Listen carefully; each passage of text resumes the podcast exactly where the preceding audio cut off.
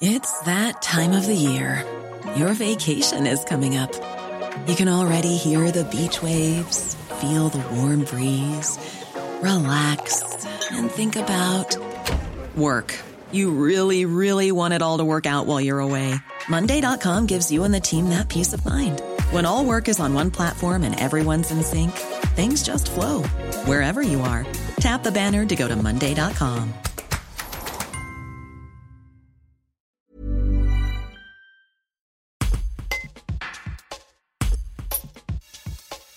Avec la crise sanitaire et les modes de prélèvement désorganisés, les dons du sang sont en forte baisse. Et s'il n'y a pas encore de pénurie, il ne faudrait pas que la situation perdure trop longtemps. Le point avec Cécile Hardilouze de l'établissement français du sang, implanté partout en France, dont en Isère, du côté de la commune de La Tronche, à proximité du CHU Grenoble-Alpes. Un reportage de Ganaël Mélis. Alors, pour l'établissement français du sang, à l'heure actuelle, il n'y a pas de pénurie. Toutefois, la situation est quand même inquiétante.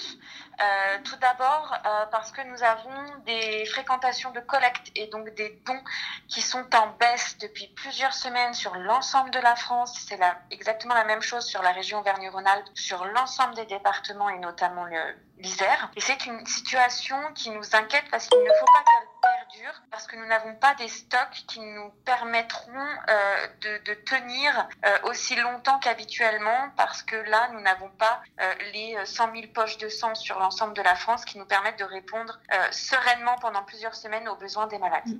Alors, cette baisse, elle s'explique notamment par la crise sanitaire que nous vivons parce que nous avons une baisse de notre offre de collecte habituelle, notamment les collectes mobiles où, où l'établissement français du sang se déplaçait, notamment dans des entreprises qui sont actuellement quasiment 100% en télétravail pour certaines. Euh, et dans les milieux étudiants, malheureusement pour nous, euh, de nombreux élèves sont en distanciel et donc nous n'avons plus ces collectes-là pour pouvoir remonter les stocks que, que nous savons un petit peu faibles en ce moment. Malheureusement, il y a des, des, patients, des malades pour lesquels le seul traitement qui existe à l'heure actuelle, c'est la transfusion.